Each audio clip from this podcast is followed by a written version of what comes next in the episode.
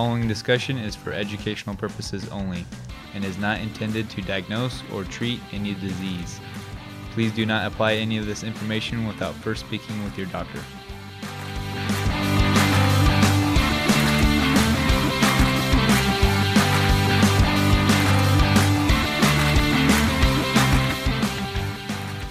What is up, everyone, and welcome to the Diabuddies podcast, where we discuss how to take control of your health and gain the freedom to live the life that you deserve. I'm Garrett Panno, and with me is my co host, Dr. Grady Donohoe, who is a board certified chiropractic internist.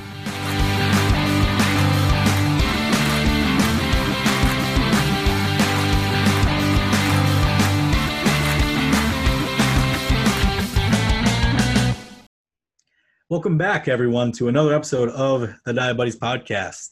Uh, Dr. Grady and I are talking about more activities and different situations in those activities and how can a type 1 diabetic move through this world and have good blood sugar and what are some pitfalls and maybe some things that he and I have messed up on and are common to mess up on and all this and that. So it should be a pretty uh, well unstructured and fun episode with some of the things we're going to talk about. So uh, thanks for tuning in, and uh, yeah, appreciate it.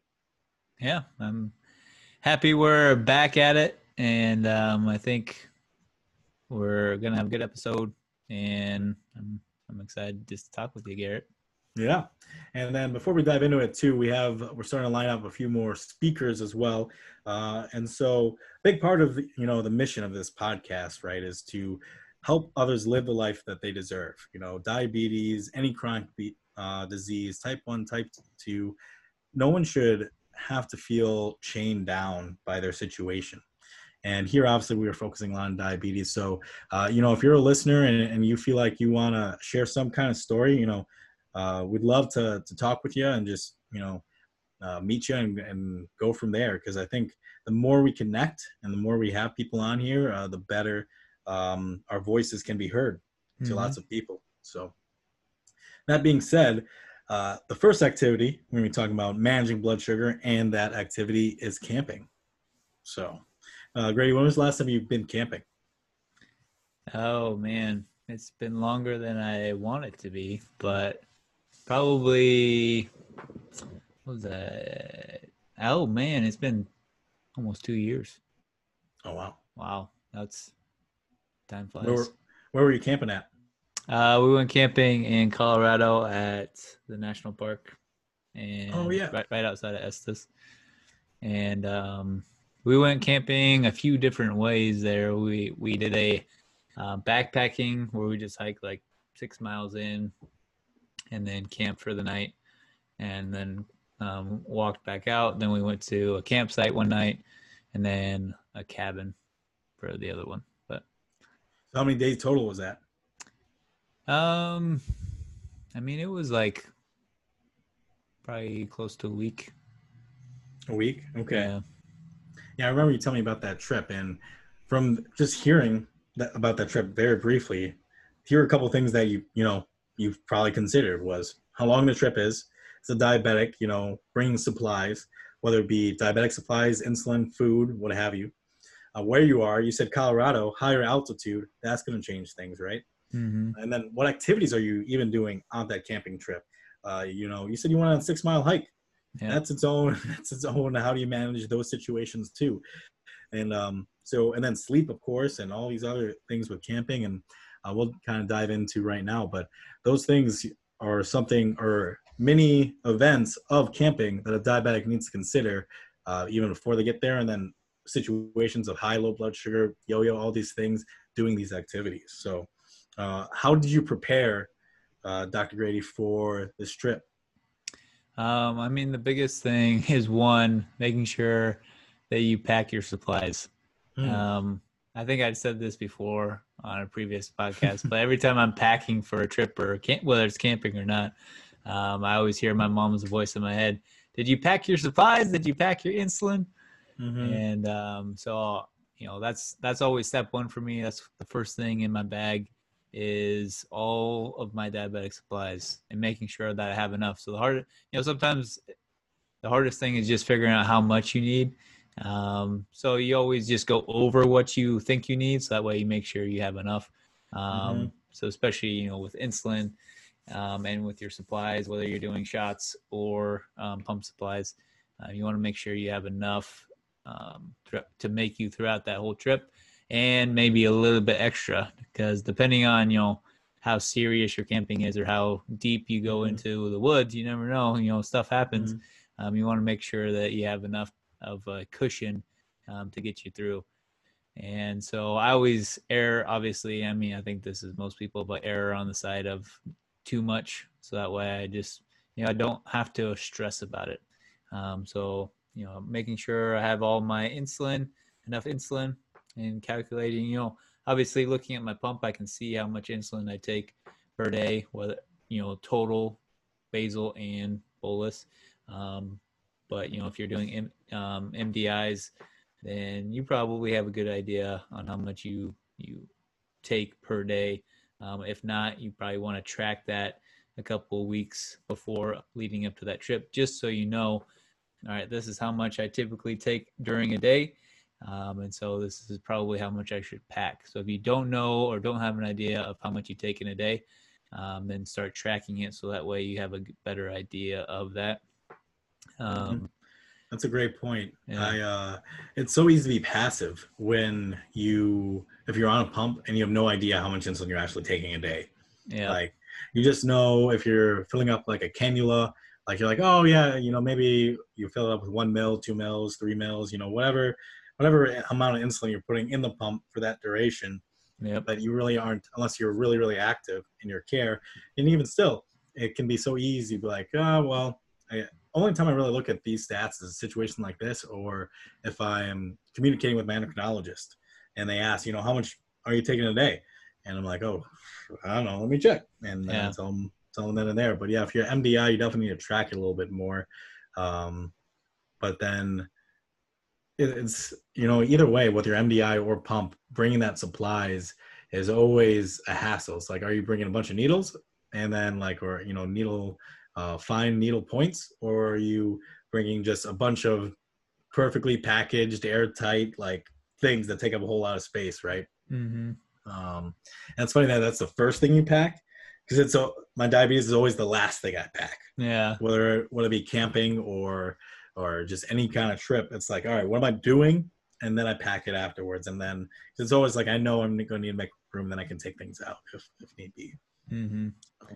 Yep. Yeah, and um, you also need to think about how you're going to be carrying that stuff around. So, like, if you're going to be doing a walk-in hike, or you're going to be at a location where you may have to be somewhat mobile with it, or you want to have something to keep it around with you, then you may you may have like a lot of the stuff in your main bag, but you may want to bring then like a smaller bag so that way if you go fishing or you go hiking while you're camping, then you have a, a, smaller bag that you carry around with you to to have those things. And I think most diabetics have those bags that they typically use, but that's something if you're not necessarily used to um, carrying your supplies or your stuff around with you, then you definitely want to make sure you have a small bag or a even like a fanny pack that you can mm-hmm. use to to have some stuff with you uh, when you go on longer excursions away from the campsite.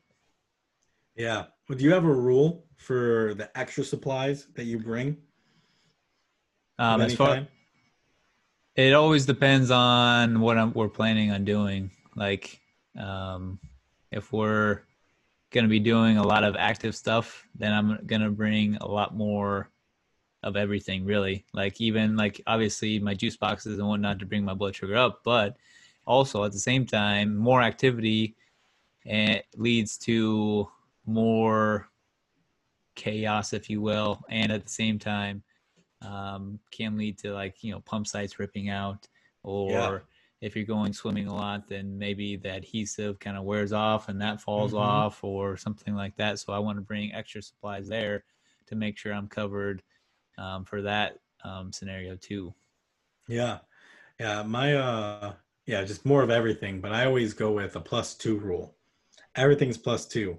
And if I am have already burned through my extra two, like you know, let's say you're going for a week, and I plan on bringing, I don't know, let's keep it simple, like five things, mm-hmm. uh, five infusion sets, one for every day, which is not, you know, any uh, bad example. I'm bringing five, then I would bring seven. Yeah. And if I burn through uh, them way faster, you know, it's on like day four out of five, and I'm already on like six, number six, and then well, my mindset is I got to make this work. Like, yep.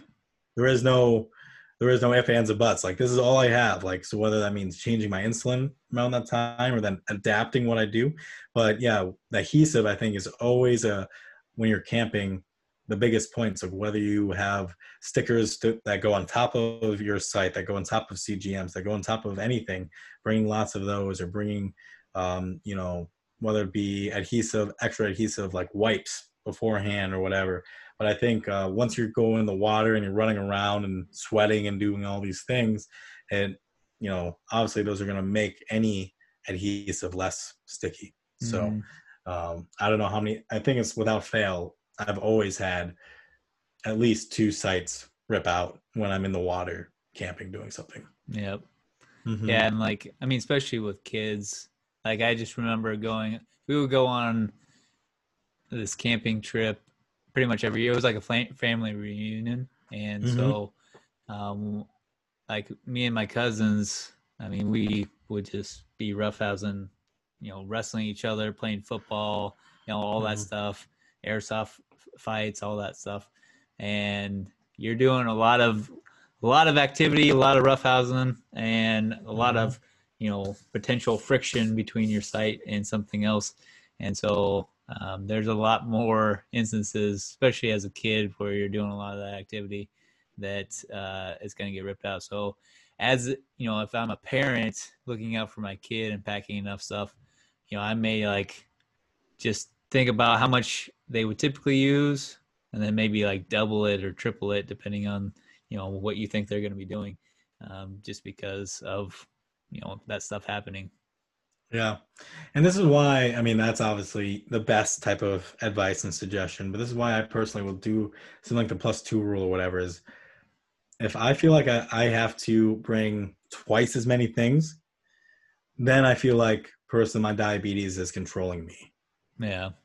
You know, it's like I literally have to, I remember being a kid and being diabetic and saying like, oh, I have to drink this juice box or I have to sit out, like all these other things. And that's what made me feel isolated you know it's one thing to bring bring your diabetes things because you need it mm-hmm. but i always would bring us or now i bring a select amount to say i'm going camping i'm bring this is what i'm bringing you know and that's just how it is and it, for me it decreases the stress of what could happen you know because if you're a parent you're going to be thinking about all the ways like you just mentioned a kid could be losing the sites or mm-hmm. losing you know the ability to use your technology and but if you find yourself bringing like six AAA batteries like that in reality you're not going to use six AAA batteries better be safe than sorry but at the same time yeah. it's like are you living and moving in fear or are you living and moving with your diabetes and moving with the activity so that's just my personal take on, on it yeah. but obviously the best advice is always to be most prepared. You don't ever want to be like how Jay was. Uh, it was in Singapore. I forgot what where he Hong was. Kong. Well, he's from Hong Kong, but he yeah. was on some trip or whatever, right? Oh yeah. And uh, he ended up just fasting for a very, very, very long time because he ran out of insulin. Yeah. And he couldn't get it. You've had a similar experience. His on that episode that he shares is way intense. Extreme, yeah. Yeah. yeah. And so as a parent, uh, you don't want to have to go through those situations as well as then as an individual with diabetes you don't want to go through those situations either unless you just shouldn't ever want to go through those situations yeah. so um, yeah it's funny i mean i understand like that doesn't surprise me that that is your mindset because i know you but um, mm-hmm. it's funny that you look at it like that because you know i see it as the opposite like if i mm-hmm. bring mm-hmm. you know too many supplies or just like a ton of supplies, I feel way more comfortable being Secure. myself. Mm-hmm. So like it frees me up more so than it like inhibits me because it's like, all right, I can do whatever I want and I really have to screw things up like big time consistently over this trip to then run out of supplies. So like sure. it frees me up to be like, all right, it doesn't really matter what I do. I'm gonna have all these things to fall back on, mm-hmm. um, versus be, versus thinking that it's holding me back because I'm thinking about it too much because it's out of my mind now because I'm like, all right, I got all this stuff. Whereas if, like you said, you start running low on things, you're like, oh crap, I didn't, I didn't calculate well enough for this trip, and then now all you're think, at least for me, all I'm thinking about is like, all right, how do I make this work? And then even after I got a plan down, like, all right, this is how I need to make it work to get by. I'm still constantly thinking, all right, am I doing good? Am I still good? Am I still good? You know, constantly rechecking in with myself. Um, so I'd rather just have too much, and that way I don't have to worry about it at all.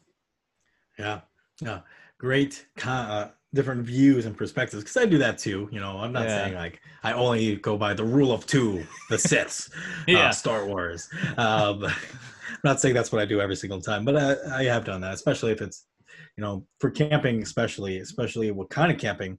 How many times did I just say especially there? Like five times.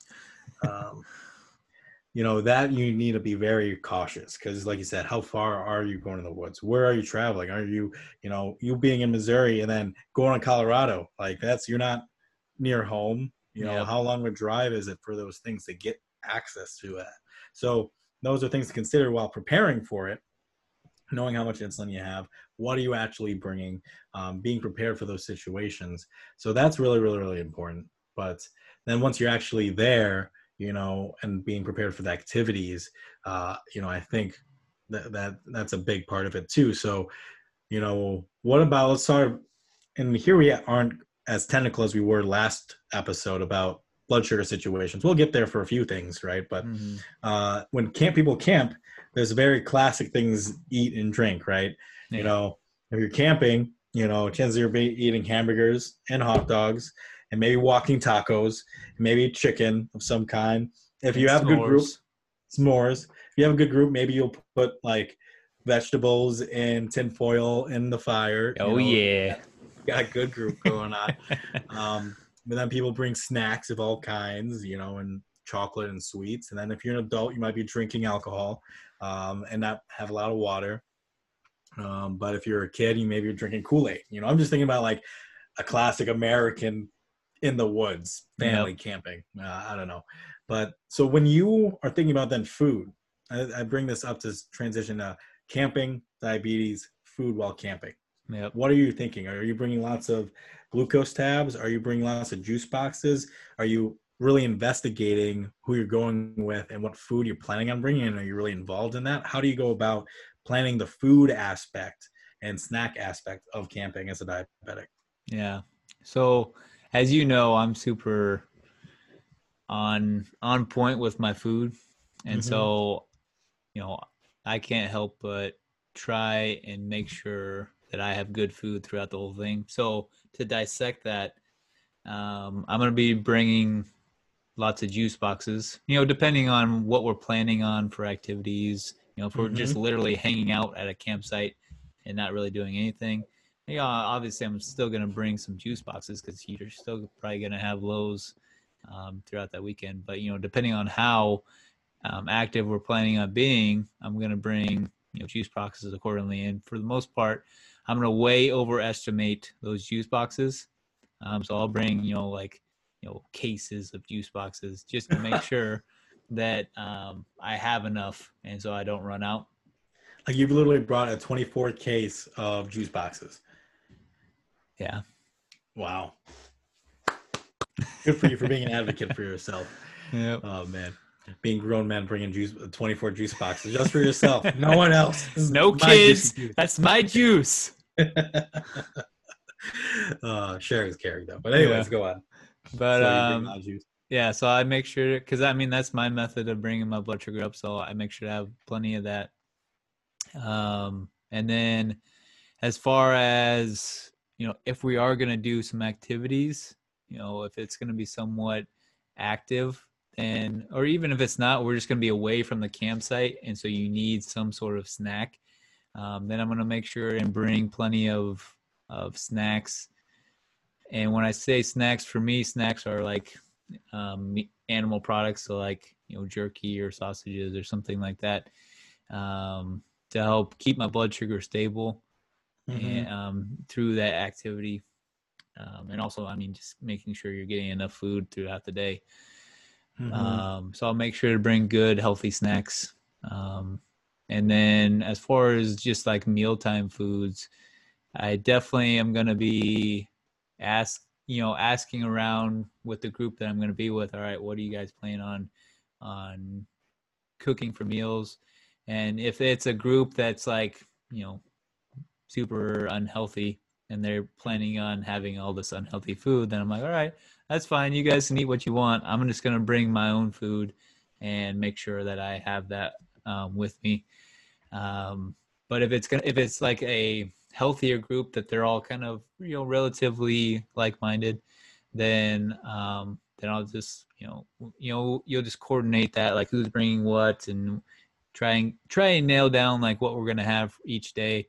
Like that's just something I grew up doing as far as like if we're planning a get together with another like family group like my uncle and his family or something like that then we plan out the meals um, mm. so like breakfast and we at least do breakfast and dinner lunch and then you know sometimes we'll have three meals a day sometimes it'll just be kind of snacking depending on how busy we are um, mm-hmm. but we at least have those two meals and we plan them out. So like, all right, on this on this morning we're having eggs and bacon, and then at night we're going to be having this supper.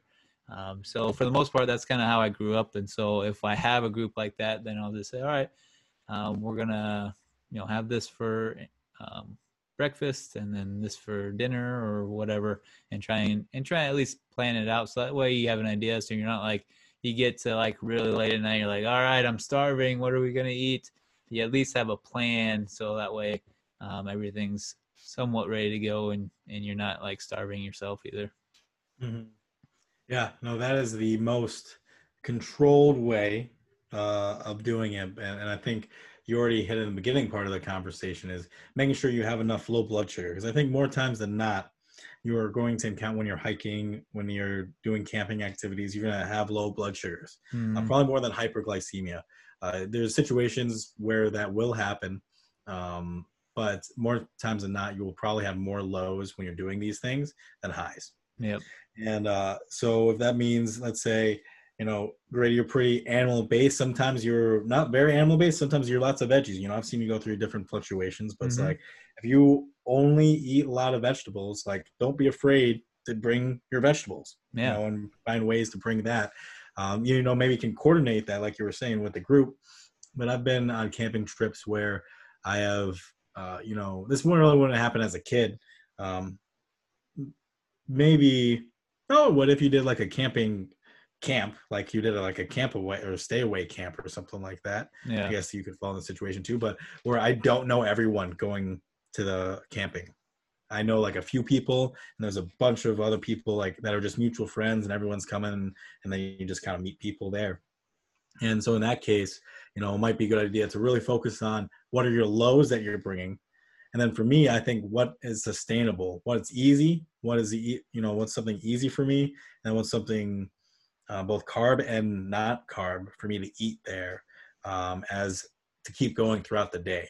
Mm-hmm. And so I'll bring lots of like, I brought like at least, you know, 50 plus glucose tabs. So maybe you can even just bring like two giant, you know, I'm a big glucose tab person. I think that's really easy to use to individually control what you're doing. Very rarely do I eat more than I need to of glucose tabs because it's like a constant reminder that you're literally only eating this because it's a low blood sugar. Mm. Um, but anyway, so bring lots of my low blood sugar, but then I'll buy like a, where I have bought a like 48 box of granola bars. And those are mine. No one else can have. Sometimes, you know, most of the time I will end up sharing those. Uh, but you know me, Grady, that granola bars and just bars are just like a weakness I have. I can't not eat bars. It's just how my brain thinks. It's a good 24 on average gram complex carbs to have and uh, it can help me sustain. And then maybe I'll have some kind of meat, whether it be jerky or deli meat or you know a bunch of ham or you know whatever have you and that way I have a non carbohydrate food source that can just keep me going, give me energy, um, and I have those both with me depending on what I'm doing. Um, you know, so that might be a but you might not always be able to coordinate with everyone going and say, all right, you bring all these vegetables, you bring some of these fruits. I'm going to bring a lot of these too, but like, let's figure out all together what we're eating. Uh, and if you're in a situation where you can really only be responsible for yourself and you know a few others, make sure you just bring the necessities of low blood sugars, what's a good non-carb sustainable source, and what's a, a carb source sustainable thing for, for, throughout the days of you doing activities. Mm-hmm. Yep, and um, you brought up one thing early on in your comment about um, you don't necessarily have a lot of highs when you're on a camping trip. Um, and for me, that's pretty true because, like I said, I'm really like, you know, anal about what I'm eating. And so, um, it's still, it, you know, whether I'm on a camping trip or not, it's relatively the same types of meals and whatnot. But, um, like, you know, with thinking about when I used to go on camping trips back when I was a kid, you have a lot of your diet is very different than what it usually is at home. And so those meals typically are a lot more junk food because it's easy, easy to carry around, doesn't spoil all that stuff. And so um, a lot of times then you start fighting highs um, a little bit more. So you have to take that into account. If if you are aren't necessarily you know have a really strict diet or you follow a really strict diet um, or even if you do and you know you know i'm gonna kind of go off the deep end when we go on this trip um, then yeah kind of have to take that into account when you're when you're planning on bringing your insulin it's like all right am i going to be eating a bunch of crap if so all right we should probably bring a little bit more so than what we would have normally um, because you're probably going to be fighting a little bit more highs with more of that junk food. Mm-hmm. Am I only going to be actually having hot dogs and hamburgers with no buns because that's what I think I should do? Or am I really going to have s'mores with it's a York peppermint patty on one side and then it's a Reese's cup on top of it? Like, what am I really going to do? You got to, does it sound good? I know you don't eat that, but I no. think that sounds no, he doesn't sound good. Oh, I think that sounds good. A melted peanut butter chocolate Reese's on top of a, a good mellow that's golden brown and some graham crackers. Uh, sounds great to me. So I'll enjoy life, Grady. You can, right. um, so yeah, being real with yourself though. Like, what are you eating? Are you going to eat junk? You know, and if you're being real with yourself, knowing that you might, whether you are going to try to resist it and then you know you might cave, or you say, I'm not sticking to my diet whatsoever. I'm just going to eat whatever's there. Bringing a little more insulin is probably a really good thing. And uh, and talking before we get into blood sugar a little bit more, you know, hydration, right? So this is something that uh, a type two diabetic, you know, this episode and last episode was very type one focused, but uh, type two, and if you're just not hydrating, you know, there's a chance, there's a greater chance of having hyperglycemia when you're dehydrated because your cells aren't functioning the way they are. Signals and hormones aren't being created the way that they should be. And if so, then you might uh, have more, that might be part of the equation that leads to hyperglycemia on trips like these. So making sure hydration status is really, really important, especially if you're doing lots of activities. You can't just have a Gatorade, which has its own issues by itself, anyways. Have a Gatorade, uh, be gone for a few hours, then have a beer if you're an adult, and then go and not have any water. Next thing you know, it's 6 p.m. You haven't had any water. Like mm-hmm. that's that's going to be fuel the fire of hyperglycemia and temporary insulin resistance and decrease of insulin sensitivity while you're on these trips. So water is really really important as a mm-hmm. diabetic on these events. Yep. Nothing to add on that. No, I agree, hundred percent. Wow, that's a first. okay, so uh, you know hyperglycemia, but then once you combine that type of stuff with the food and then mismanaging the insulin, right? Maybe you are on a pump, and I know you wouldn't do this. I think it's a great strategy if I'm hiking, if I'm being very active, I'm not in the water. I'm gonna try to decrease my basal rate, you know, by I'm going to decrease it by 70% to be 30% of what it normally is. You know, that's always, I found a really, really good number if you're doing activity to start at. You know, maybe you go 50%, 60%, but decreasing your basal rate so that way you're not using as much insulin when you're up and active. But then the disadvantage of that then is when you come back at night and you are having a bigger meal, there's actually just less insulin in your body. And therefore, it's going to change then when you do give yourself insulin. Let's say you do have a, a higher carb bun meal, something like that at camping, it's going to change how then your body metabolizes that too.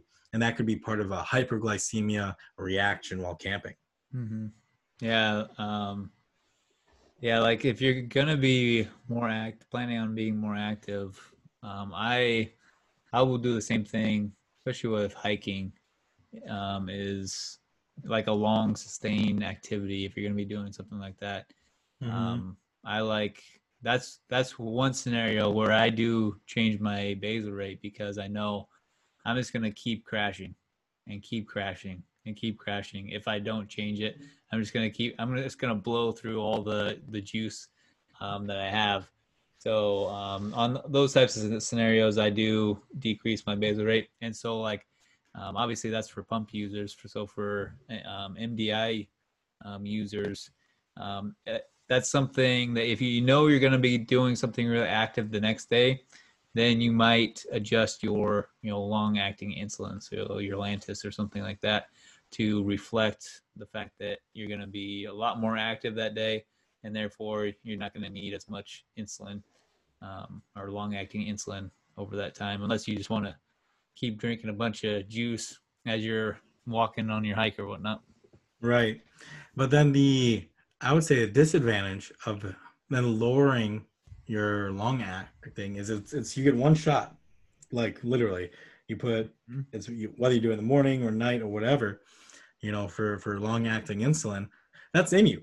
You can't, uh, and you shouldn't with long acting insulin double up. You know, you should wait till enough half life has gone through until that next day to do another one. And if you do too little, then now you might be actually fighting hyperglycemia because it's only a small, maybe a, a, fraction of the day that you're being active.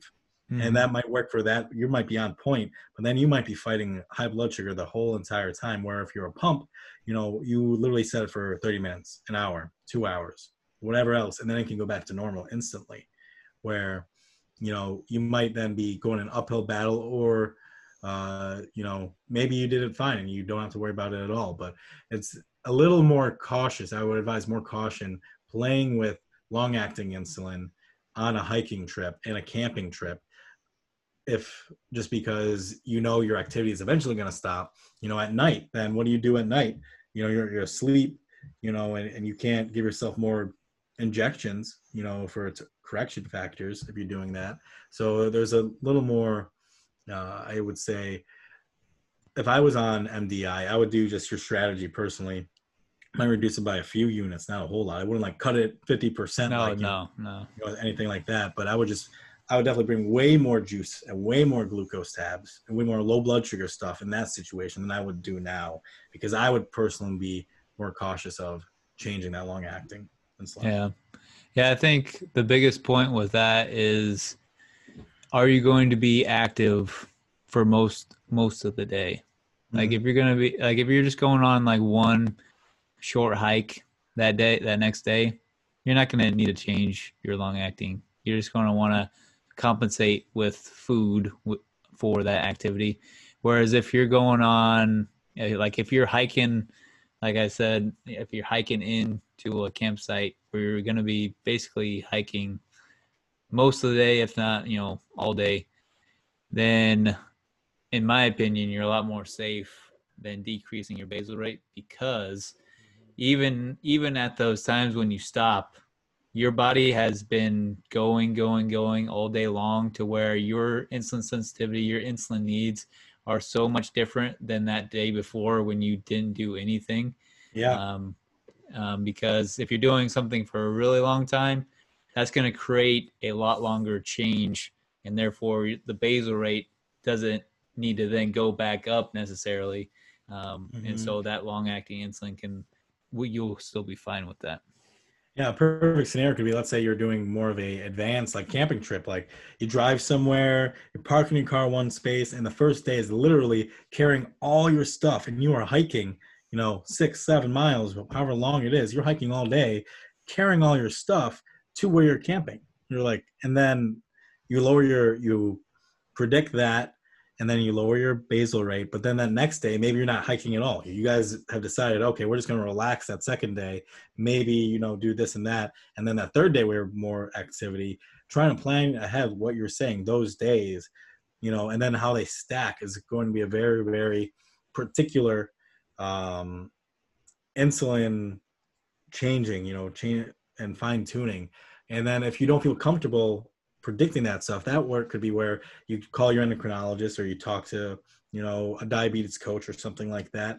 And you bring up these strategies and think and try to make a plan like that. Because that could be a lot of uh, fear in trying to do that and not do it right.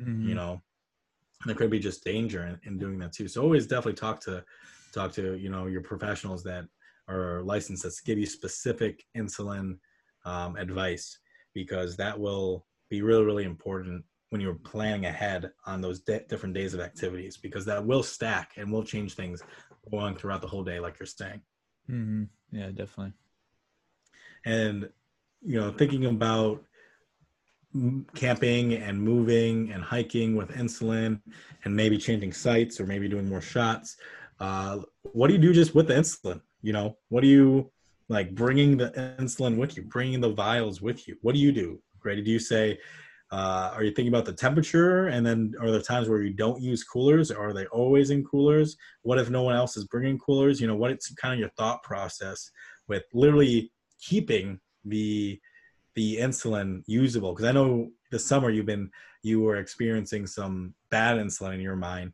mm-hmm. of uh, uh, insulin that maybe denatured a bit, and now how frustrating that is. You know, so yep.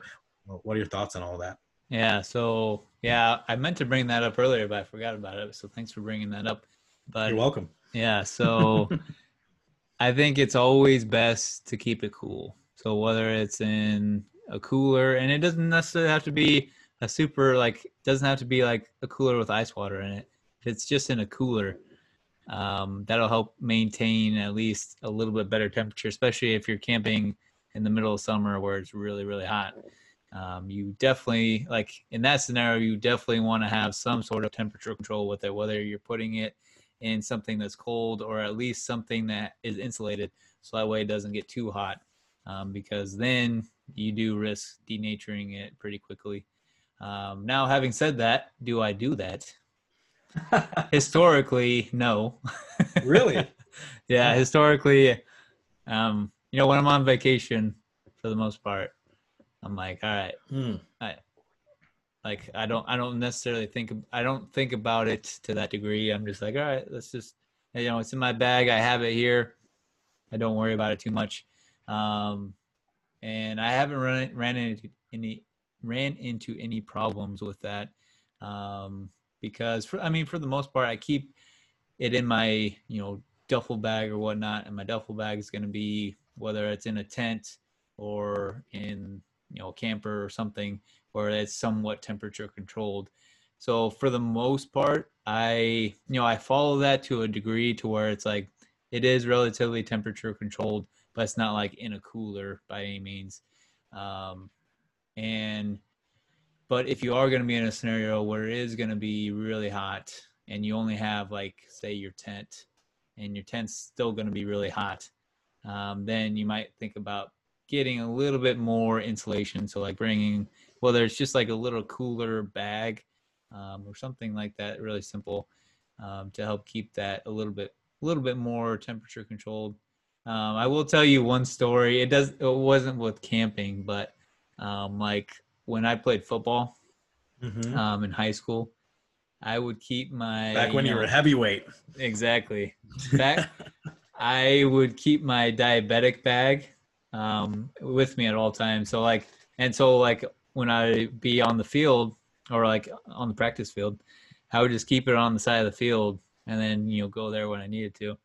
And so like my insulin, you know, my juice boxes, all that stuff was all in in that it was the same bag I used to carry around school and whatnot. So all my stuff was in there, my insulin included. And um I mean on the turf, that stuff would get so so hot. Like I remember I used to use like YooHoo. You remember YooHoo, like the chocolate yeah. milk? yeah. YooHoo had the boxes, like juice boxes. Oh, so I would use those sometimes. Mm-hmm. And um, I remember when I one time I got low and I, I had a YooHoo in my bag. Oh. It was it was lying on the turf. It was so hot that when I drank it, it was like drinking hot chocolate because it was just oh, so wow. hot. Yeah. Um, but yeah, I mean, great. yeah, yeah. Point of the story is I used to keep my insulin on the turf, and I mean, I wasn't as well aware of myself as I am now, sure. but I um, didn't notice, you know, a big difference. I'm sure if I was a little bit more in tune with it, with uh, like how I am now, it, it, may I may have noticed more of it because um, mm-hmm. back then it was like it wasn't that I wasn't on top of things. It was just more so like I didn't necessarily understand a whole lot about the body. So like, you know, these weird changes that always happen with us, no matter how, you know, precise we are with our with our bodies. You know, back then I could never necessarily explain it. Whereas now I can think through things and be like, oh, you know, this stressful thing happened this time. That was probably what spiked my blood sugar um, whereas back then it was like, what the heck, my blood sugar spiking. Nah, whatever, I'll just correct for it. You know, so back then there could have been like some spiking that was because the insulin denatured, and I just sure. attributed it to just randomness. But uh, mm-hmm. for the mm-hmm. most part, I didn't notice a big difference with it, and uh, so there, there's one an- anecdotal thing to throw out there. yeah, yeah, no, that's really important. Yeah, because as a parent, that's important to know about your diabetic son or daughter, right? Uh, or just friends or whatever, and that you know you could be in situations not just camping, but just when they're outside and it's freaking hot. Like yep. you're not gonna think about it. Like I bring when I'm traveling, even now when I go to work, like I bring my insulin and I bring backups. The rule of two. Yep. And I, but I don't put it in a fridge uh, because it's relatively cool and collected. But uh, I would definitely be more cautious if I was working outside. You know, if I was doing construction or doing anything like that, you know, I'm definitely putting that in a cooler lunchbox or so, something like that. And yep. you know, let's say you're doing this extreme camping trip, you you can buy bags where it's super cool inside and it only needs a little bit of water. You know, there are special uh, boxes out there and and um, coolers in, that fit those descriptions for really long term um, hiking and, and duration. So those are out there, and so that might be something as a diabetic you might want to get, even if you're not spending a long time out there. Let's say you just want to be super safe. You're doing the Grady way of like doubling, tripling all your supplies. You want to make sure there's zero way that you have enough insulin. That's not going to go bad. You're bringing two vials, you know, this and that. And you might just want to have that capability, keep it cool, even if it's only for like two days, you know, mm-hmm. and you, and it's going to be relatively shade you know, as a diabetic, you know, with your diet bags and, you know, the dia fanny packs. And uh, um, have you ever worn a fanny pack for your diabetes supplies? I don't think so. No. Yeah. Yeah, I think fanny packs are in now. I'm not too sure. I feel like somebody told me that, but I think the one of the very first dates I ever went on, like junior high, uh, my dad bought me this black leather fanny pack. I was like, oh, it's super cool. Like you can put all your diabetes things in there. And, you know, this was in the 2000s or whatever. And I was just like, not cool whatsoever. Yeah. I mean, I'm an awkward person as it is. So uh, the black fanny pack, the dye fanny pack for me wasn't that good. But anyways, it's a random tangent. Back to camping. Yeah. Uh, so whatever, whatever bags you need, whatever items you need to achieve the level of certainty and comfortability to do these things um, you know get and use like there's nothing wrong with that and uh, being diabetic is saying i can do these things there might be extra steps but those extra steps make me stronger and i'm actually thinking through things more and all these things will actually make you a better human being uh, because you're diabetic thinking through these and overcoming these challenges too and you should never not camp because you're afraid what's going to happen yeah, yeah. I was just as you were before you even said that a little bit there. I was thinking like, like being a diabetic and having to plan for all these things has definitely made me like try and prepare better. You know, not only with diabetes related stuff, but also just like trying to prepare for as much as possible. So like you know, as a diabetic, you you're just used to carrying or traveling with a bunch of extra crap. And mm-hmm. so like you just start thinking about, all right, what if this happens? So I'm gonna bring this and this and this and this and this. And so um, it's made me a better planner, preparer. Um, so that mm-hmm. way I don't get into a situation where I'm like, oh crap, I wish I would, I wish I would have brought this. Um, you know, it becomes fewer and fewer times that that happens because, you know, I'm just used to always thinking forward to what's going to be happening um, because I'm used to doing that with my diabetes. And so, uh, you know, along those same lines, as I'm thinking through with my diabetes, what's going to be happening, that some oftentimes triggers other things like, oh, I should bring that as well because that might happen too. Yeah, yeah, I totally agree. And then everyone has their mess ups or whatever, you know. Yeah. Uh, you'll still not plan appropriately. You've told stories where you've had a fast because of insulin, not bringing enough, or forgetting your diabetes bag, and so yep. have I. And I think that's going to happen to everyone. And you know, again, kind of just need to accept that some of those things happen and live, learn, adapt. There's so many resources. If you find yourself in a situation, there are so many resources on what to do in those situations. You know, whether it be medical lab companies that you don't need prescriptions for, or um, emergency clinics that have resources for you, or maybe your endocrinologist has a hotline and they can give you advice, or your pharmacy. Pharmacies are probably probably the best thing to call. And let's say you're not camping. Let's just say you run out if you don't plan properly a pharmacy, a local pharmacy, will probably be able to direct you on local uh, advantages to getting supplies for cheaper or figuring out how to get them if you can't, you know, don't have those with you. Mm-hmm. Uh, at least here in the United States, you know, because we know that there are non-U.S. people listen, listen to this podcast. So, um, but anyways, let's say you're camping though, Grady, uh, and you're about to go to a swim. Let's be a little more technical, right? So you're about to go to swim. It's like middle of the day, or kind of like about to be middle of the day, and uh, your blood sugar is kind of high. You didn't um, you didn't plan for evening food. You didn't sleep well, you know, so it's kind of a little bit higher. Uh, kind of fluctuates, but not like an extreme yo-yo. And you're about everyone's about to go swimming. Mm-hmm. So if you're wearing a pump, you're not most you know you're not probably going to be wearing a pump in the water, right? So, uh, how would you approach that type of scenario while you're camping, while you're already have been camping and doing those types of things? Mm-hmm. Yeah. So, swimming is the perfect thing in that scenario because I know for me, and I know for a lot of people, swimming, I mean, just overall, you're using a lot of muscles and you burn a lot of glucose, a lot of energy uh, when you swim. And so, swimming almost always just tanks my blood sugar. So, that's the okay. perfect scenario for swimming for me and I'll be the one advocating, hey, let's go swimming because I need to bring my blood sugar down. sure. Um, and so at that point, you know, depending on how high it is and if I think it's climbing or not, I may take maybe a little bit of insulin. Um, but for the most, like if it's just kind of a little bit high and not too too bad, um, like let's say let's say it's like 200, um, which is like pretty decently high. Um, I would probably not even really take any extra insulin. I would just go and swim. Mm-hmm. Um, and then I would probably keep, obviously, my pump and some juice boxes close by. And then, you know, as we're swimming and whatnot, you know, I might take a break after, you know, 30 minutes to an hour after that and go try and check my blood sugar or you know at that time sometimes you know even at that 200 mark it'll crash even before then. So I'll, I'll have to go and drink a juice box. But then at the same time i if i'm drinking a juice box at that time and i've also been without my pump for that 30 minutes to an hour already i may actually take some insulin with that juice box.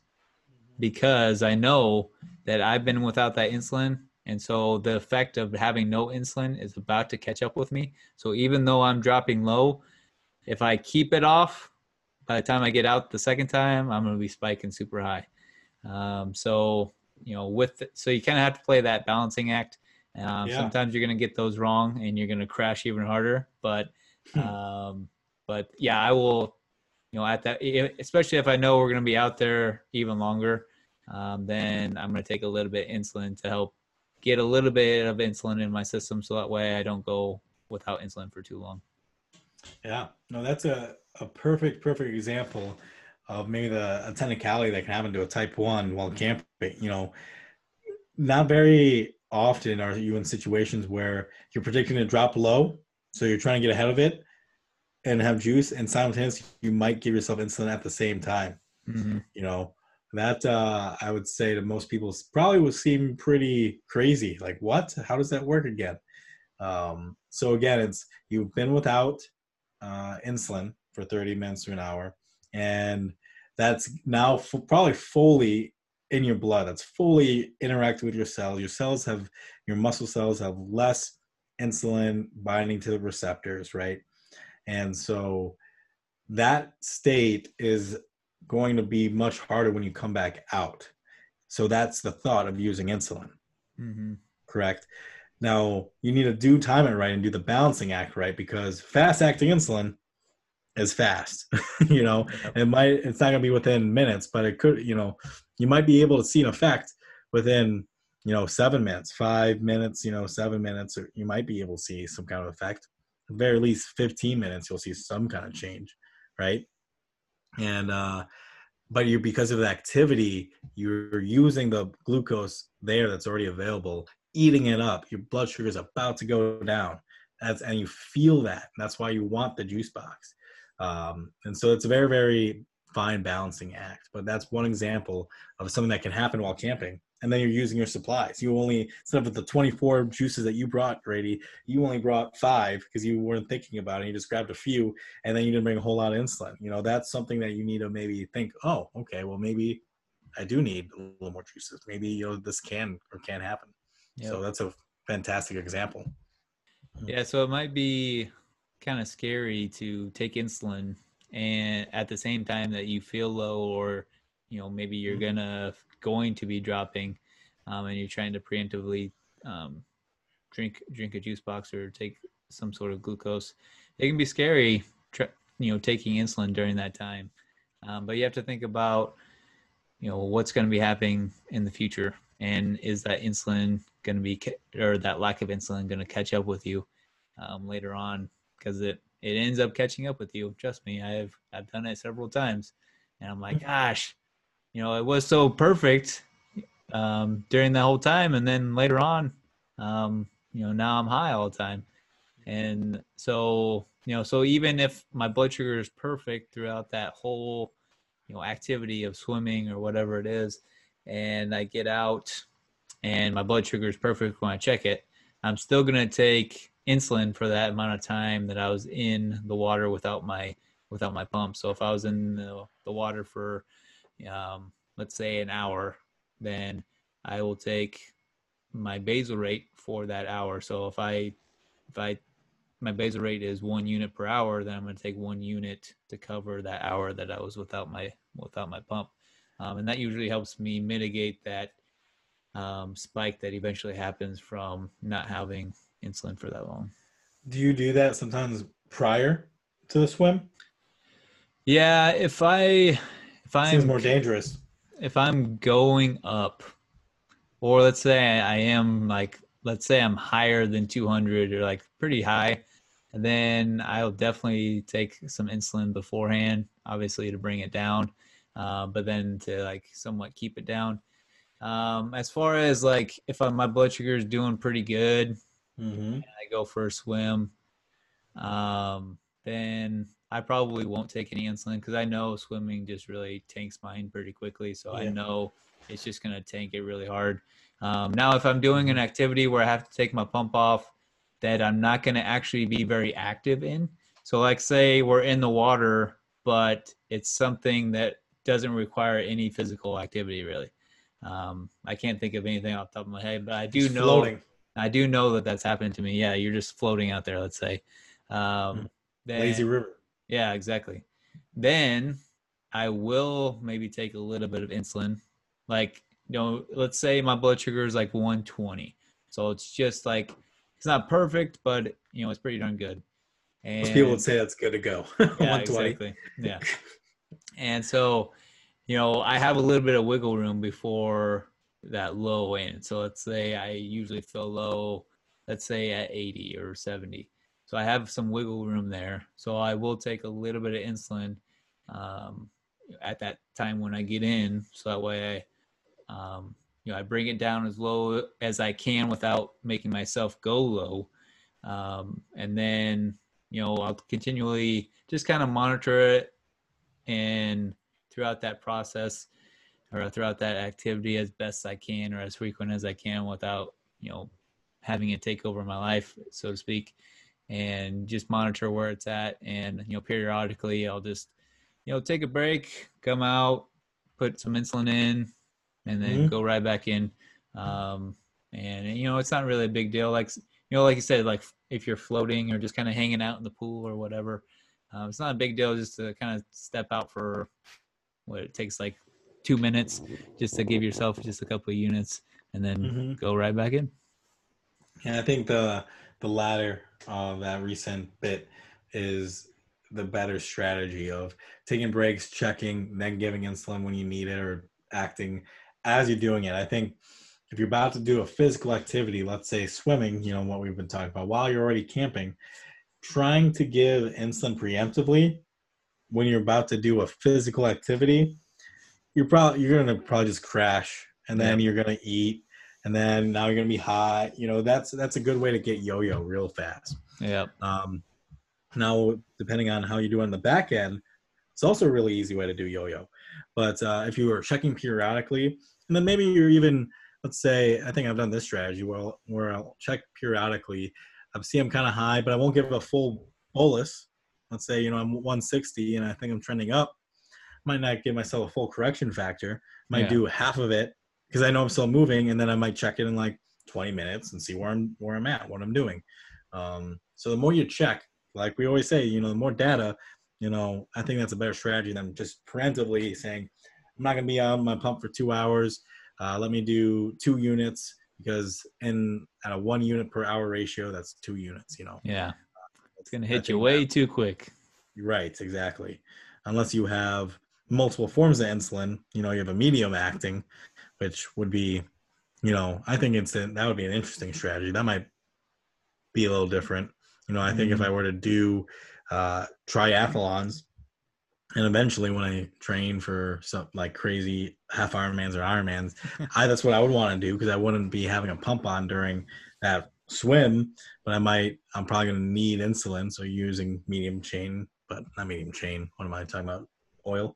Um, medium acting uh, insulin might be a good strategy, but most people don't have that. It's either MDI, fast acting, long acting, or just short acting and, and, and an insulin pump. So, mm-hmm. yeah, cool. What about uh you got any other kind of like scenarios or reflections on some of the camping trips that you've been on? Um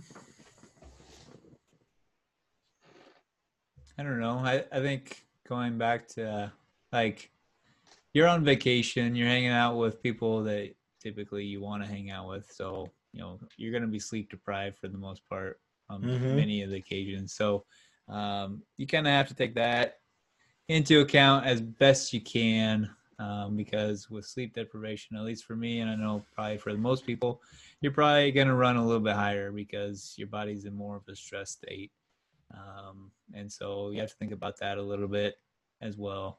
And so, I mean, it's just a very complex situation that you have when you're camping because you're typically probably going to be more active than you normally are. But then at the same time, you got sleep deprivation, which then goes the other way and then you got maybe crappy food and other and then yeah other things so it's just like you kind of it's just this complex puzzle that you have to put together to say all right what is that going to do to my all these things are going to be happening to me right now.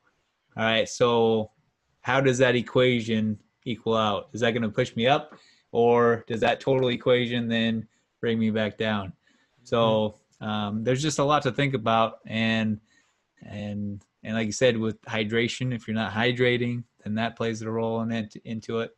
Um, so you know just trying to bring up as much of those things that affect your blood sugar as we can. So that way you have things to think about to be like, okay, I did this, this, and this right, but my blood sugar still isn't quite right. What am I missing here? And then you, hopefully you can figure that out. So that way, either the next day or the next time you go camping, you can be like, all right, if this is going to be happening, I have to account for it in this manner. Mm-hmm. And one thing that you know I've briefly mentioned, but I think almost takes a supersedes it, like a was it Prindle, like order of operations uh, of trying to figure out this equation would be then if you're drinking at all mm-hmm. during this, um, which I don't think we we really won't have the time to talk about here, and I'm surprised we actually haven't done in a whole alcohol episode, because um, I mean that's a very real topic that a lot of diabetics uh, go through you know and some do what kind of you do and some do kind of a hybrid some don't care. There's definitely a time when i didn't care but when you're camping i almost feel like from my experience managing alcohol supersedes all these other factors. And i think the less you were would be to drink the easier it would be to do something camping especially if you don't do it very often. Hmm. um, and if you're just not feel like you can't manage alcohol and insulin very well in those situations, even if it's casually, you know, one or two beers, you feel like it affects you, you don't know what to do, uh, you know, might be definitely something to stay away from during the, those times, especially, you know, and this is to the 21 and older crowd. So if you're a kid, obviously you should be drinking and camping. Mm-hmm. Um, but I feel like maybe maybe we'll do that around New Year's or something like that, um, like an alcohol episode but because uh, I know I've shared some silly stories because uh, it's real. But I think from my experience and, and knowing about the biochemistry and and things like that, alcohol always supersedes so much other parts of your metabolism that managing that while camping in a situation where you might not have a lot of resources, making not smart decisions, that will be superseding all these other factors. Am I hydrated enough? When am I swimming? When am I doing all these things? You can plan all you want, but one second you put alcohol in that situation, it becomes a how do I then manage this alcohol in my body? What do I need to do? Mm-hmm. Situation. Mm-hmm. So uh, I will throw that in there as we're wrapping up the whole um, the whole camping conversation because I think most people do end up drinking, uh, you know, when they camp once they're older. Um, mm-hmm. You know, so want to throw that out there too. Yep. Yeah, I mean, obviously you know my position on that, but like you said, like as I as yeah, I. For, for, those who don't know and maybe are listening for the first time, or uh, you know, Grady is a very big. He doesn't drink, and so yeah. it's always easier to operate when you're not drinking. So yep. that's kind of his point right there. But go on. Yeah. So um, I mean, just the, as you're talking through that, I mean, it just it like that whole situation is just very, you know, scary to me. Like mm-hmm. going into a situation, especially if you like don't do like if you don't drink very much, anyways, and then you uh, go and do that um, with friends and whatnot.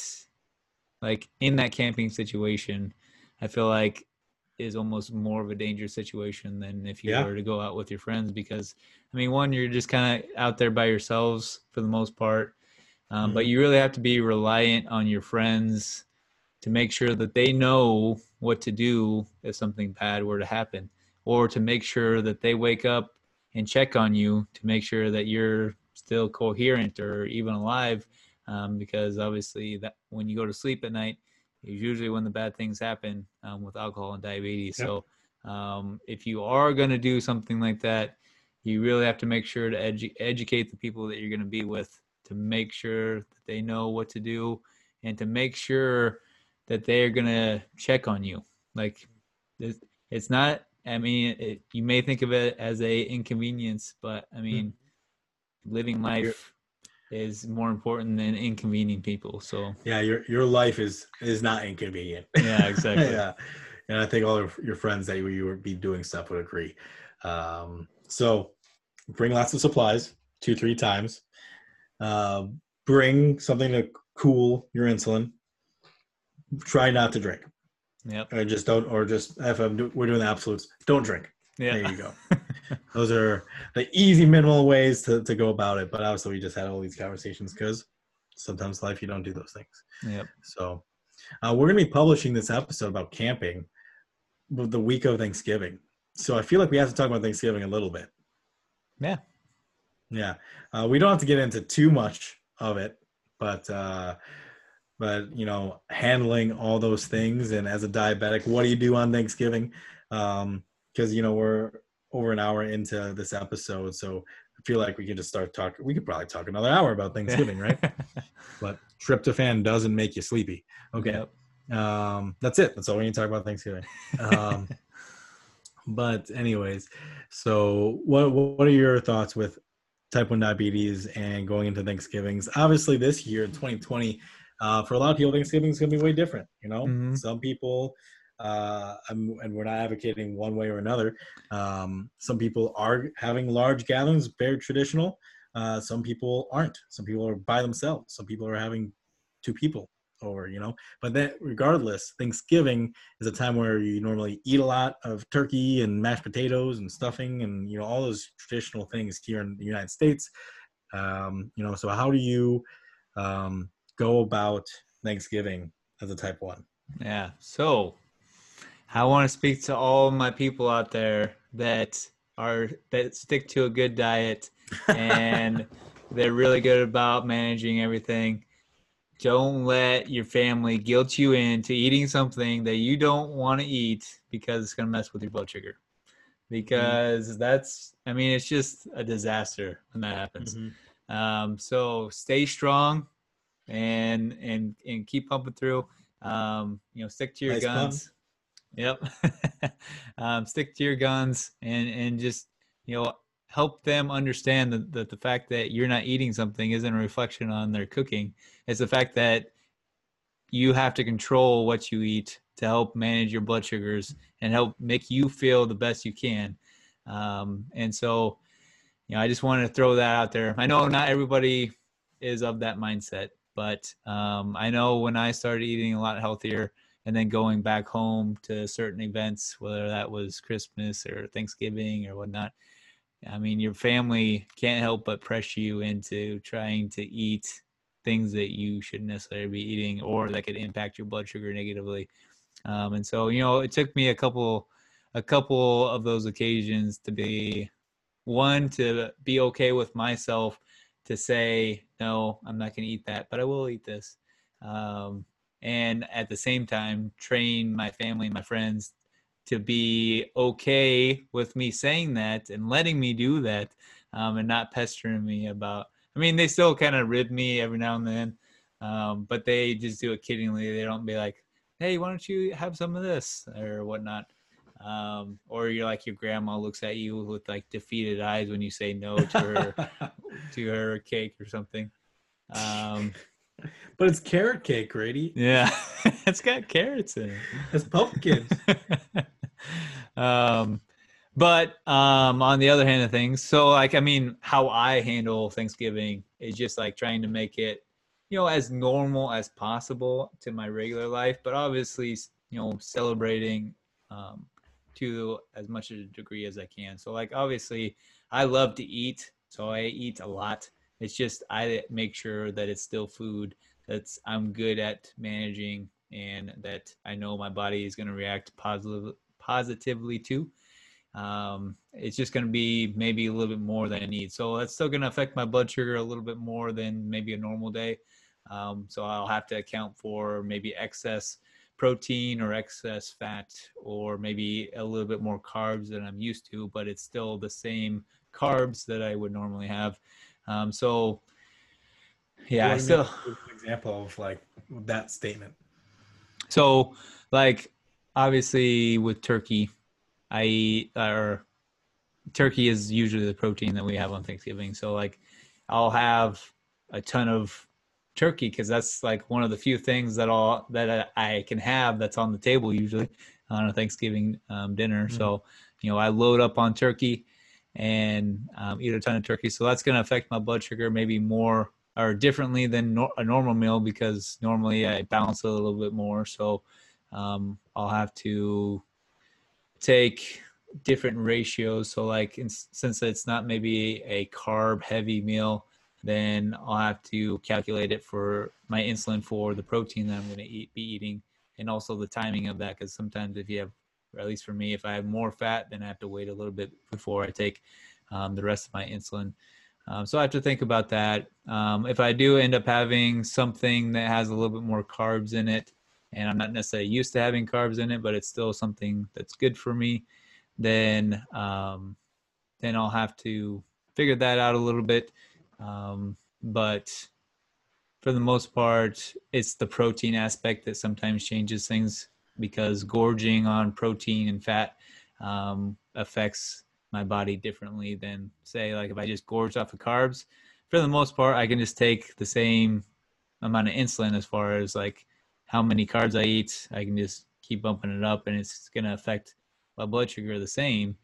Um, but if I eat a lot of protein with that or a lot of fat with that, then I have to start playing around with it a little bit more. So, like I talked about eating high protein and then eating maybe higher carb than I'm used to. But if I do both at the same time, where I'm eating higher protein, higher fats, and higher carbs, we talk about that's like the worst combination.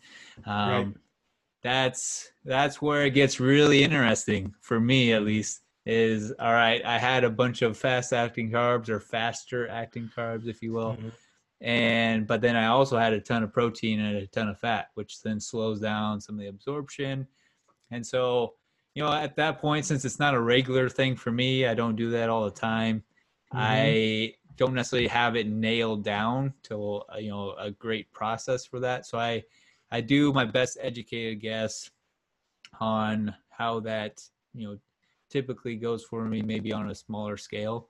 And you know take maybe a good chunk of that insulin right away to mitigate the faster acting carbs but then realize that i'm going to have to take more insulin later on when that protein and fat starts getting digested and, and processed again. Um, so i'm going to be checking my blood sugar a lot more on thanksgiving or on those holiday days where i gorge myself because I know that just because it's perfect now after a meal, and I'm like, oh yeah, I made I bolused enough insulin for it.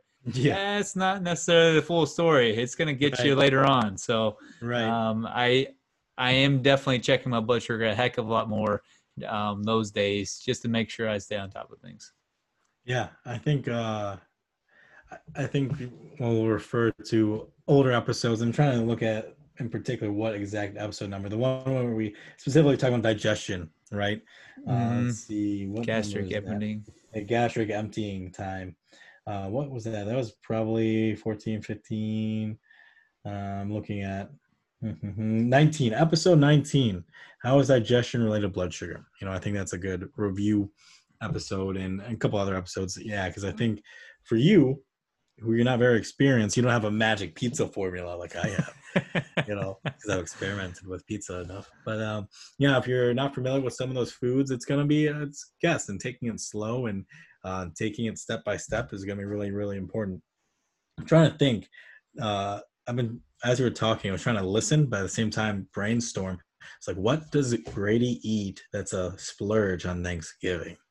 And I was like, I bet it's sweets. I bet it's more like you'll have your turkey, you'll have your vegetables. But I bet if you're gonna splurge and like enjoy the day, I bet it's like gluten free sweets because that's part of your diet, gluten free stuff. Like, I, is is that true or or like would you have gluten free stuffing? I don't even I can't even imagine you eating. I'm not a stuffing. Even when I eat like crap, I I wasn't mm-hmm. a stuffing guy. But like, yeah, if my mom finds some recipe that's like every, all the ingredients are um, Grady approved what she says, um, then um, I'll I'll have a little bit of that. Um, but but usually, for the most part, they don't make me sweets because they know I probably won't eat them.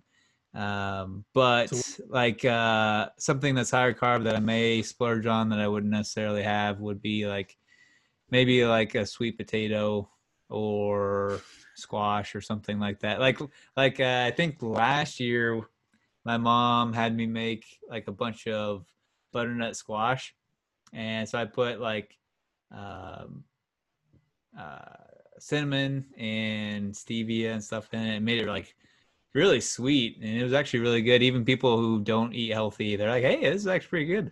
Um, and so I splurged on that a little bit.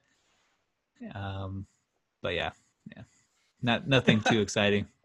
I imagine everyone is so happy Thanksgiving. You know, in years past, and you just sit down and you have a steak and salad that's just like 20 ounces of steak or something like that's that. That's so funny that you say that because this year we're gonna have instead of turkey, we're having steak, and I'm okay. assuming that means we're gonna have steak and steak and vegetables.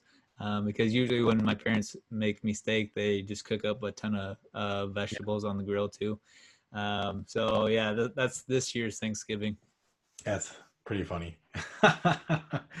but uh, to kind of reiterate a couple things that you said, you know, uh, whatever your diet is, whatever you normally eat, don't let friends, family, or even just the environment of Thanksgiving Day dictate that you should eat something that you t- typically don't. You know, mm.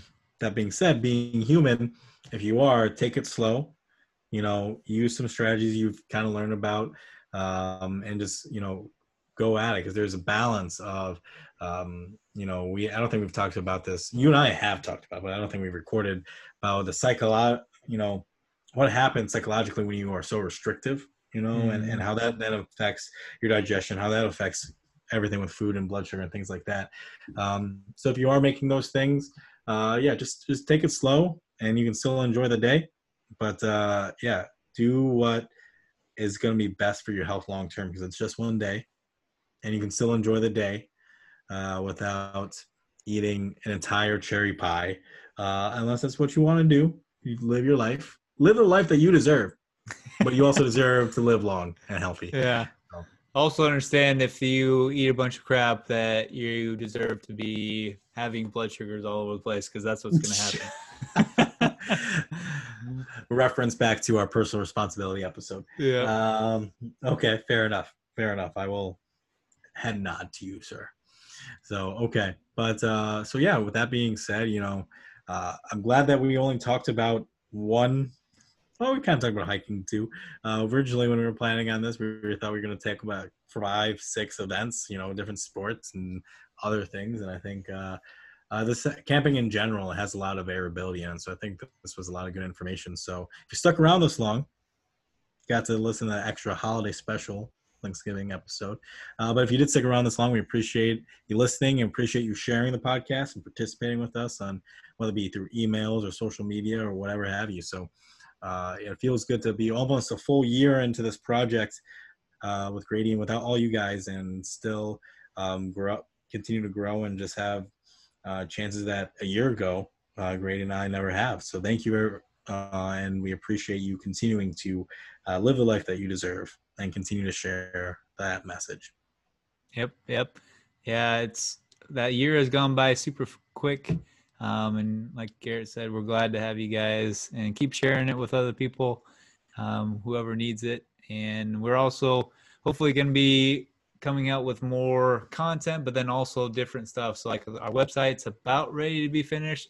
Um, so we'll have that together um, with blog posts and maybe even a store um, later on. So, um, so keep waiting for that stuff. Keep sticking around, and um, thanks for thanks for listening, guys. We'll catch you on another episode of the Diabuddies podcast.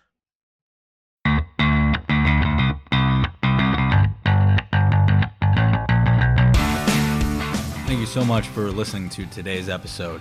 If you found value in today's conversation, we would appreciate it if you gave a five star review. It really helps us branch out our community and get our message across to those who really need to hear it. If you want to interact with us on social media, you can follow us on the Diabuddies podcast on Facebook, Twitter, and Instagram. Or if you have any questions, comments, concerns, or moral outrages, you can email us at the Podcast at gmail.com. Thanks.